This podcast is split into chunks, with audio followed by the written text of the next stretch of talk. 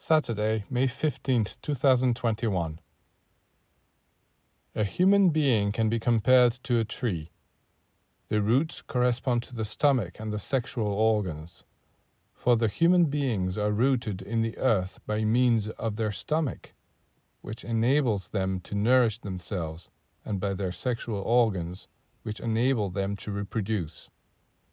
The trunk is represented by the lungs and the heart that is to say, the respiratory system and the arterial and venous system through which the blood circulates. The elaborated sap flows down to nourish the tree, while the upward flow carries the raw sap to the leaves where it is transformed. The same principle is at work in our bloodstream, whereby the arteries carry the clean, pure blood, and the veins carry the tainted blood. The leaves, flowers, and fruit of a tree correspond to the head. All our thoughts represent our fruit, because it is through the mind that a human being bears fruit.